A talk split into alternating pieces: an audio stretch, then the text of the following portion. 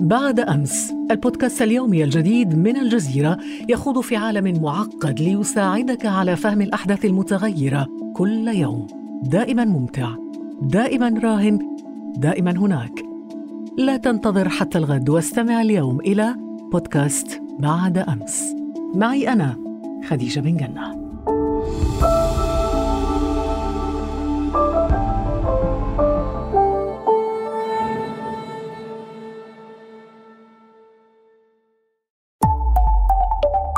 الجزيرة بودكاست.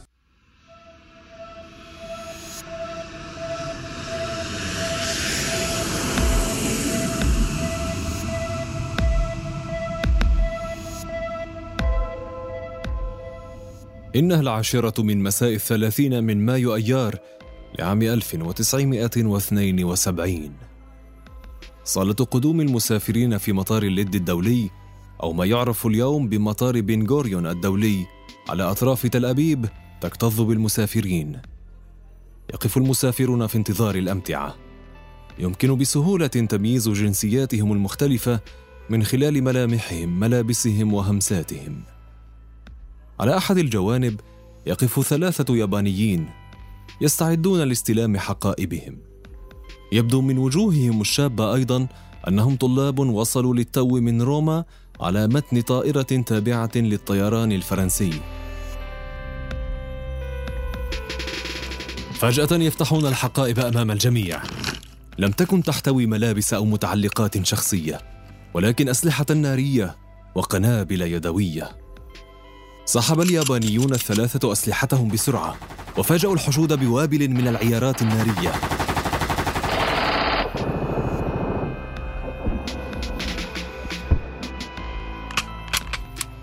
وبينما كانوا يبدلون مخازن رشاشاتهم القوا القنابل اليدوية المتفجرة بين الحشود. استطاع أحدهم الخروج إلى مدرج الطائرات وأطلق النار على مجموعة من المسافرين أثناء نزولهم من إحدى الطائرات التابعة لكبرى شركات الطيران الإسرائيلي العال. خلال دقائق كانت الواجهات الزجاجية للقاعة قد تهشمت. وصبغت دماء عشرات الجرحى والقتلى من الإسرائيليين والمسافرين الأجانب أرض المطار باللون الأحمر الدامي. وفي الوقت الذي أوشكت فيه ذخيرة المهاجمين على النفاذ فجر أحدهم قنبلة بيده ليقضي نحبه. في حين قتل آخر برصاص قوات الأمن. وأصيب الأخير بجراح خطرة. وساد السكون للحظات أجواء مبنى المطار الصاخب. إنها العملية التي أضافت بعدا جديدا لنضال الفلسطينيين ضد الصهيونية. للمرة الأولى يطير متضامنون أجانب إلى فلسطين للتضحية بحياتهم في سبيل القضية والثورة الأممية. إنها عملية مطار اللد الدولي.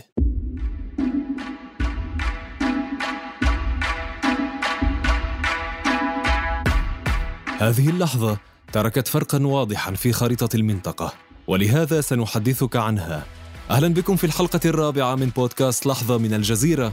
أنا فريد وهذه الحلقة بعنوان من اليابان إلى فلسطين حكاية الجيش الأحمر. قتل 26 شخصا في هجوم مطار اللد الإسرائيلي. 79 جرحوا.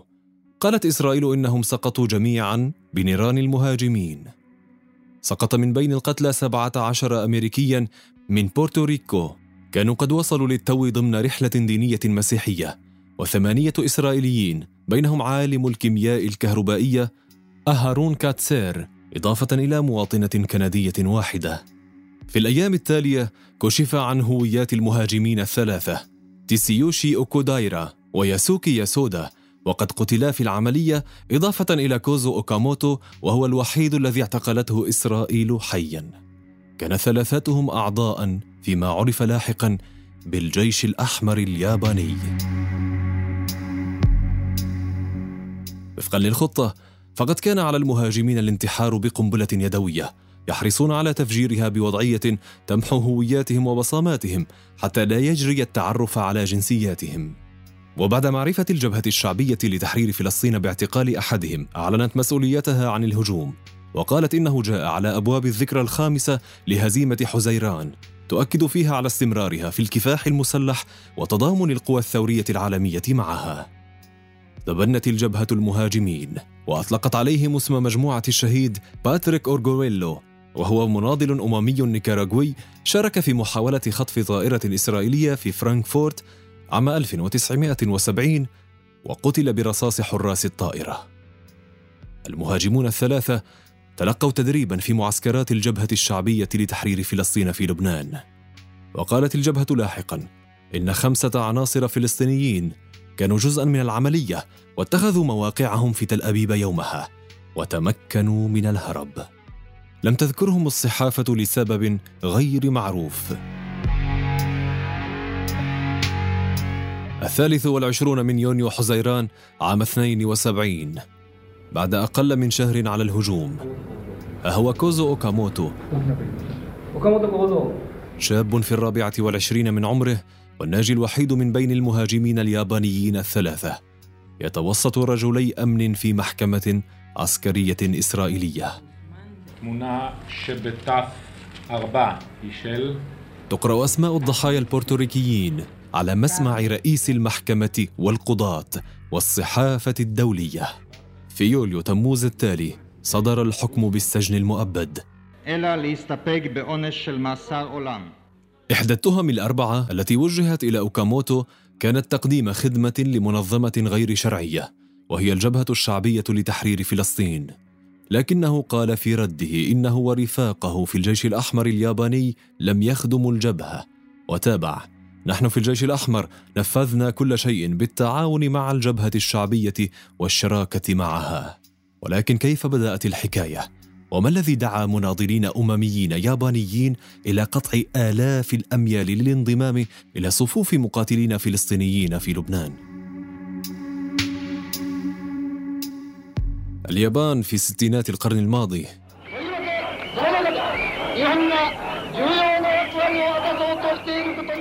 مظاهرات الطلبة تجتاح اليابان رفضا للتحالف مع أمريكا في حربها ضد فيتنام. حركة طلابية ستتطور سريعا إلى أحزاب يسارية تدعو إلى ثورة أممية ضد الإمبريالية العالمية.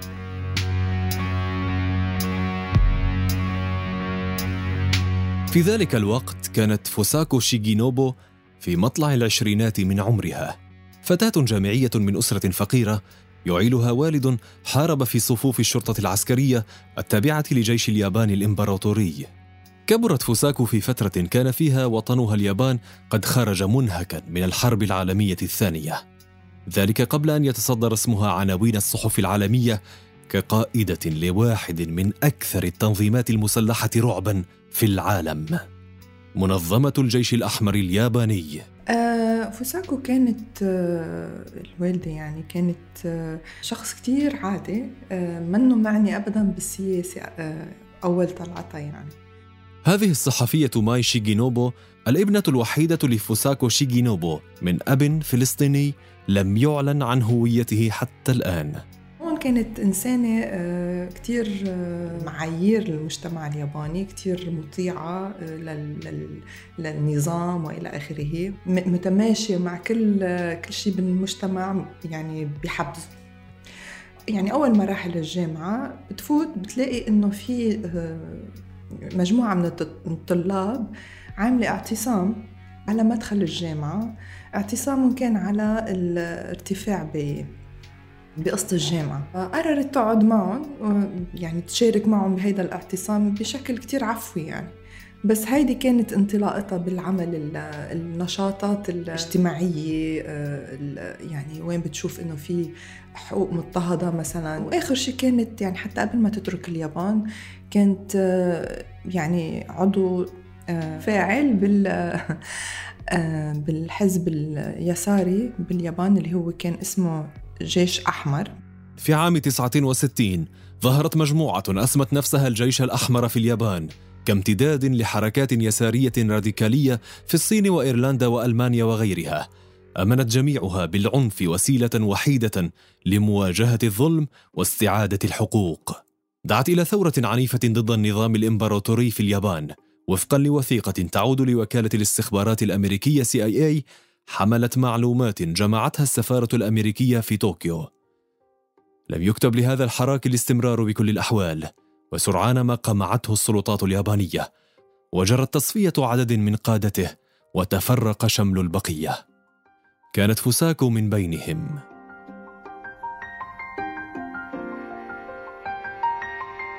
في الفترة ذاتها تعرفت فوساكو مع رفاقها تدريجيا على القضية الفلسطينية وآمنوا بها من خلال أكاديمي مختص في قضايا الشرق الأوسط. كانت فرصتها للابتعاد عن الملاحقات في اليابان.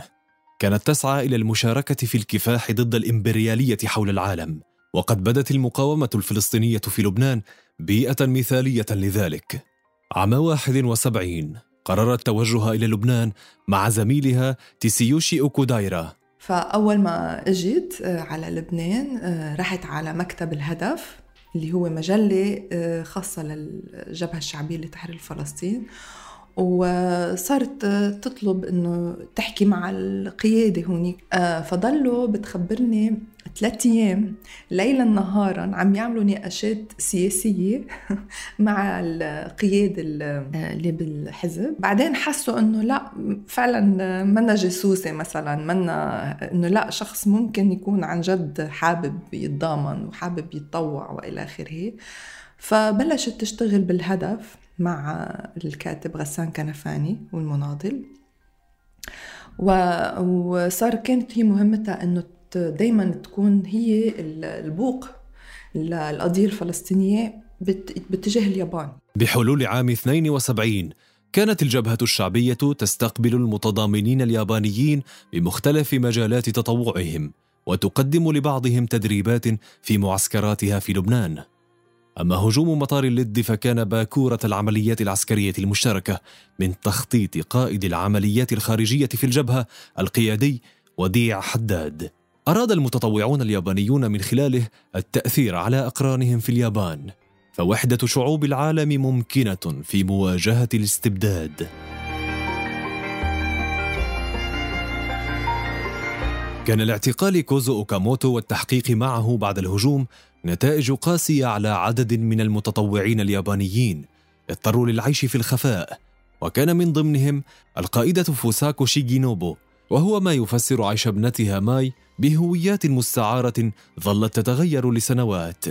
من هيديك النهار آه، كل شيء أشخاص هو ذكرهم وصاروا مطلوبين مش بس للحكومة اليابانية والإسرائيلية بس بالإنتربول لأنه هودي الحكومات آه، قدمت طلب على الإنتربول إنه وين ما التقوا هيدول الأشخاص يعتقلوهم. ف...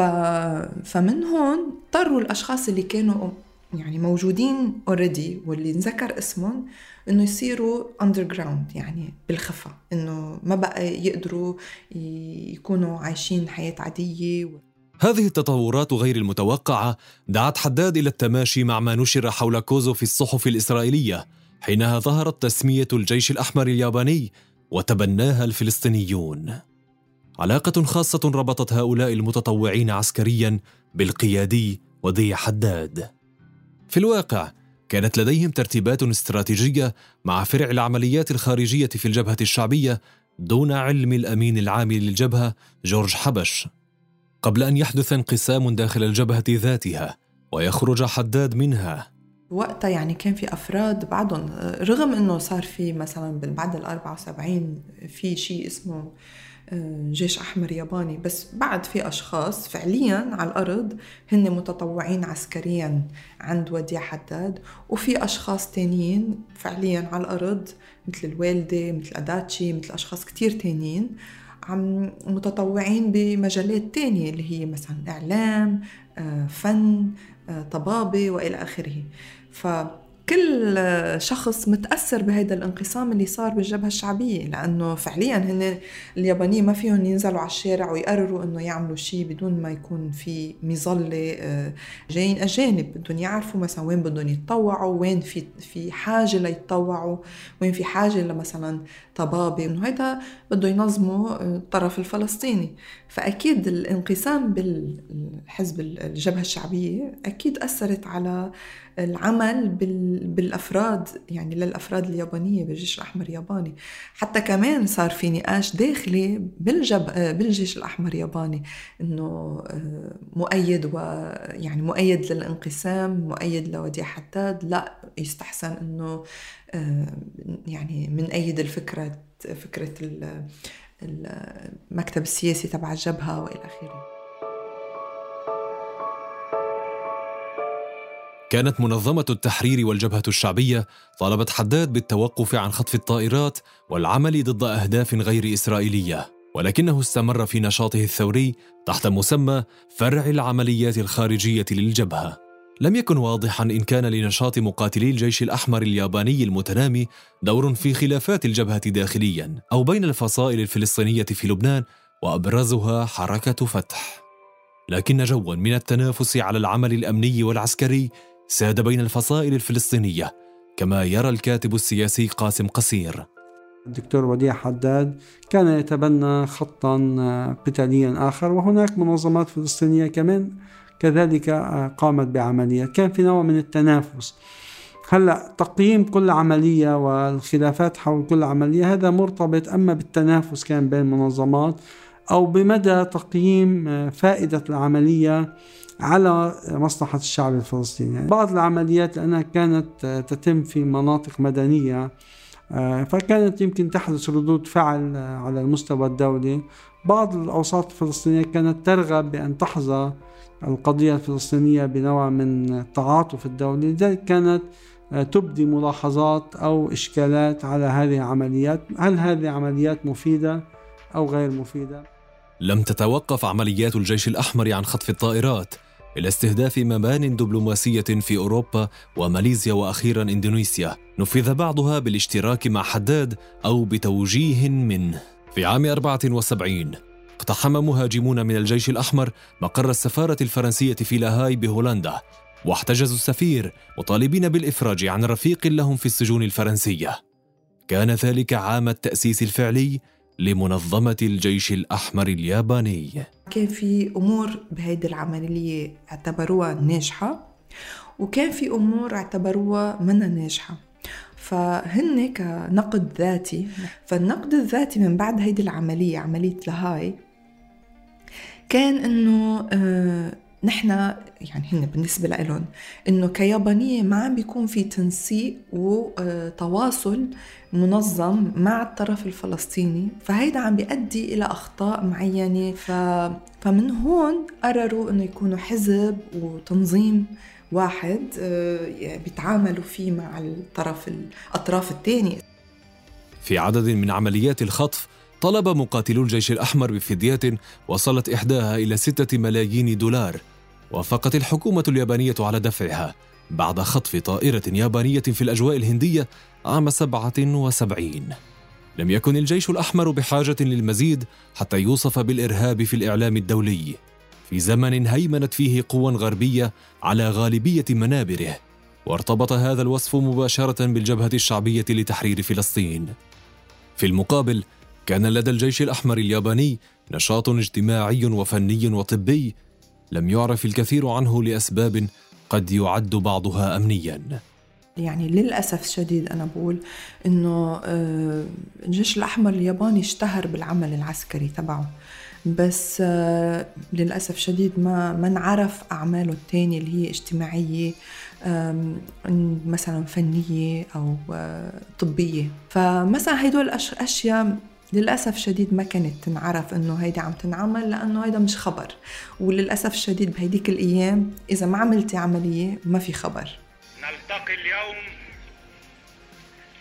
لنحتفل بتحريركم. في مايو أيار عام 85 أتمت الجبهة الشعبية لتحرير فلسطين القيادة العامة بزعامة أحمد جبريل صفقة تبادل مع إسرائيل سميت بعملية الجليل. ومقابل تسليم ثلاثة جنود إسرائيليين أفرج عن مئات الأسرى من ضمنهم كوزو أوكاموتو.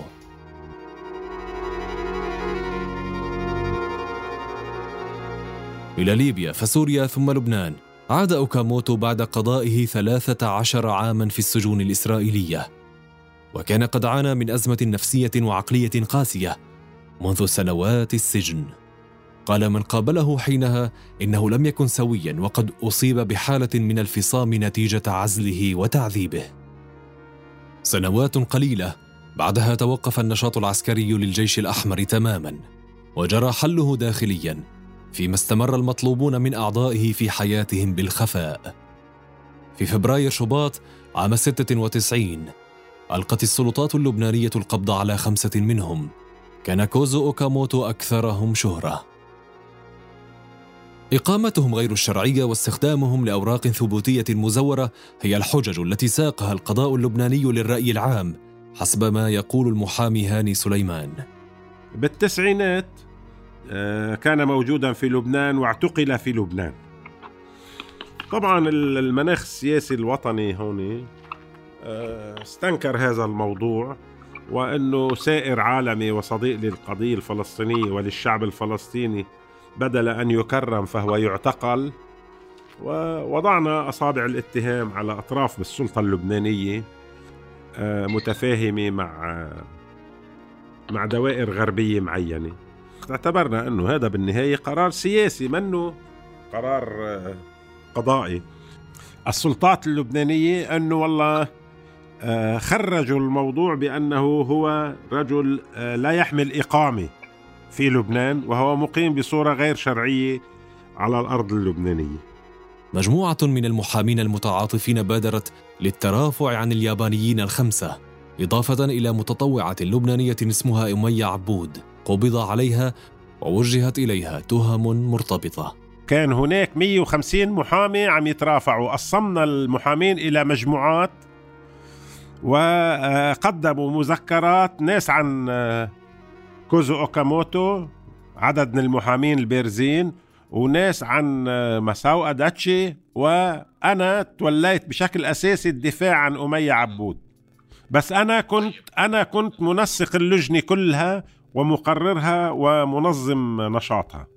بعد ثلاث سنوات من سجنهم صدر قرار بترحيل أربعة منهم إلى اليابان وسط حراك رافض كما تقول مايشي جينوبو هلا الحكومة اللبنانية وقعت وقعت بمعضلة يعني بين المجتمع بأكمله يعني أو اللبناني اللي هو مش متقبل اللي صار وبين الضغط الحكومات الغربية مش بس اليابانية إنه يتسلموا هودي الأشخاص للحكومة اليابانية. صار بالنسبة لهم نوعا ما آه، آه، تسوية يعني إنه أوكي في بيناتهم للأشخاص اللي اعتقلوا كوزو أوكاموتو. هلا كل أساسا اللي كانوا عم يتظاهروا بالمجتمع اللبناني في شخص بيناتهم بس مشهور يعني اللي هو كوزو أوكاموتو لأنه عمل هيدي العملية. بس ما الأشخاص التانيين إنه يعني منهم مشهورين فعليا بس فعلا كانوا عم بيعملوا دورهم يعني كل حياتهم تقريبا الشباب تبعهم قضوها بلبنان عم بيتطوعوا يعني فكروا بتسوية إنه okay هذا الشخص المشهور بنعطيه اللجوء السياسي والبقية هيك هيك مش مشهورين بنسلمهم لليابانية وهيك صار. هي بالدرجة الأولى لتسليم أول بطاقة لجوء سياسي تعطى بتاريخ لبنان. هذا اللواء جميل السيد مدير الأمن العام اللبناني في حينه.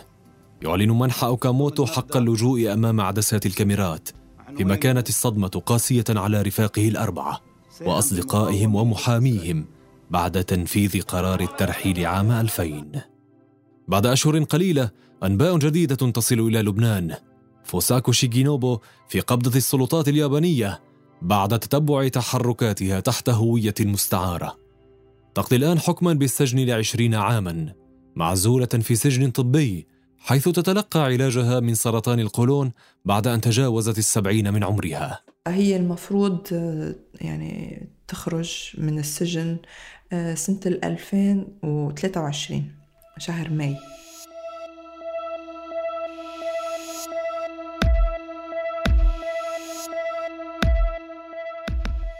في رسالة كتبتها من سجنها عام 2014 اعترفت فوساكو شيجينوبو بأن أساليب الجيش الأحمر الياباني لم تكن متوائمة مع واقع مجتمعها. ولم تخلو من الإخفاقات المتسلسلة. وعلى الرغم من إعلانها رسميا حل المنظمة عام 2001 إلا أنها ما زالت ملتزمة بأهداف الثورة العالمية. هكذا ينظر الثوري إلى نضالاته السابقة ويقيمها بعد مرور الوقت. هذا شأن المنظمات التحررية حول العالم. يقول الكاتب السياسي قاسم قصير. اليوم لا نستطيع أن نقيم تلك العمليات فقط من منظور اليوم. أو برؤية اليوم لأنه اليوم تغيرت الظروف الأوضاع. لكن في تلك الفترة من يكون يشعر بالظلم آه، أو يشعر بالقهر أو يجد أن الأبواب مقفلة أمام نضاله كان يذهب إلى أي عمل أي اتجاه من أجل الرد على الظلم أو الرد على آه، الطغيان أو لإيلام العدو الصهيوني. طبعا يمكن بالأخير آه، منظمات الفلسطينية قد تكون أخطأت في بعض الأحيان أو أصابت في أحيان أخرى لكن هذا هو مسار أي نضال لأي شعب آه، يمر بتعرجات. أحيانا يذهب بالاتجاه الصحيح أحيانا قد آه، يخطئ لأنه مسيرة النضال مسيرة طويلة ومتراكمة. لا يزال كوزو أوكاموتو يسكن في شقة قرب العاصمة بيروت ويعتقد أنه في حالة عقلية غير مستقرة. كانت هذه حكاية الجيش الأحمر الياباني الذي أعطى النضال الأممي أبعادا جديدة منذ اللحظة التي قرر فيها ثلاثة يابانيين قطع آلاف الأميال للتضحية بحياتهم في سبيل فلسطين.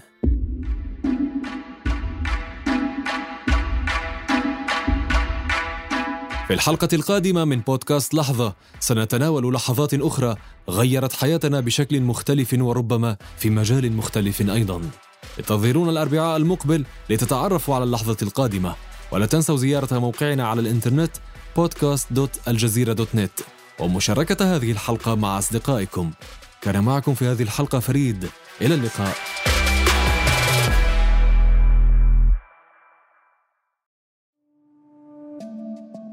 بعد أمس البودكاست اليومي الجديد من الجزيرة يخوض في عالم معقد ليساعدك على فهم الأحداث المتغيرة كل يوم. دائما ممتع دائما راهن دائما هناك. لا تنتظر حتى الغد واستمع اليوم إلى بودكاست بعد أمس. معي أنا خديجة بن جنة.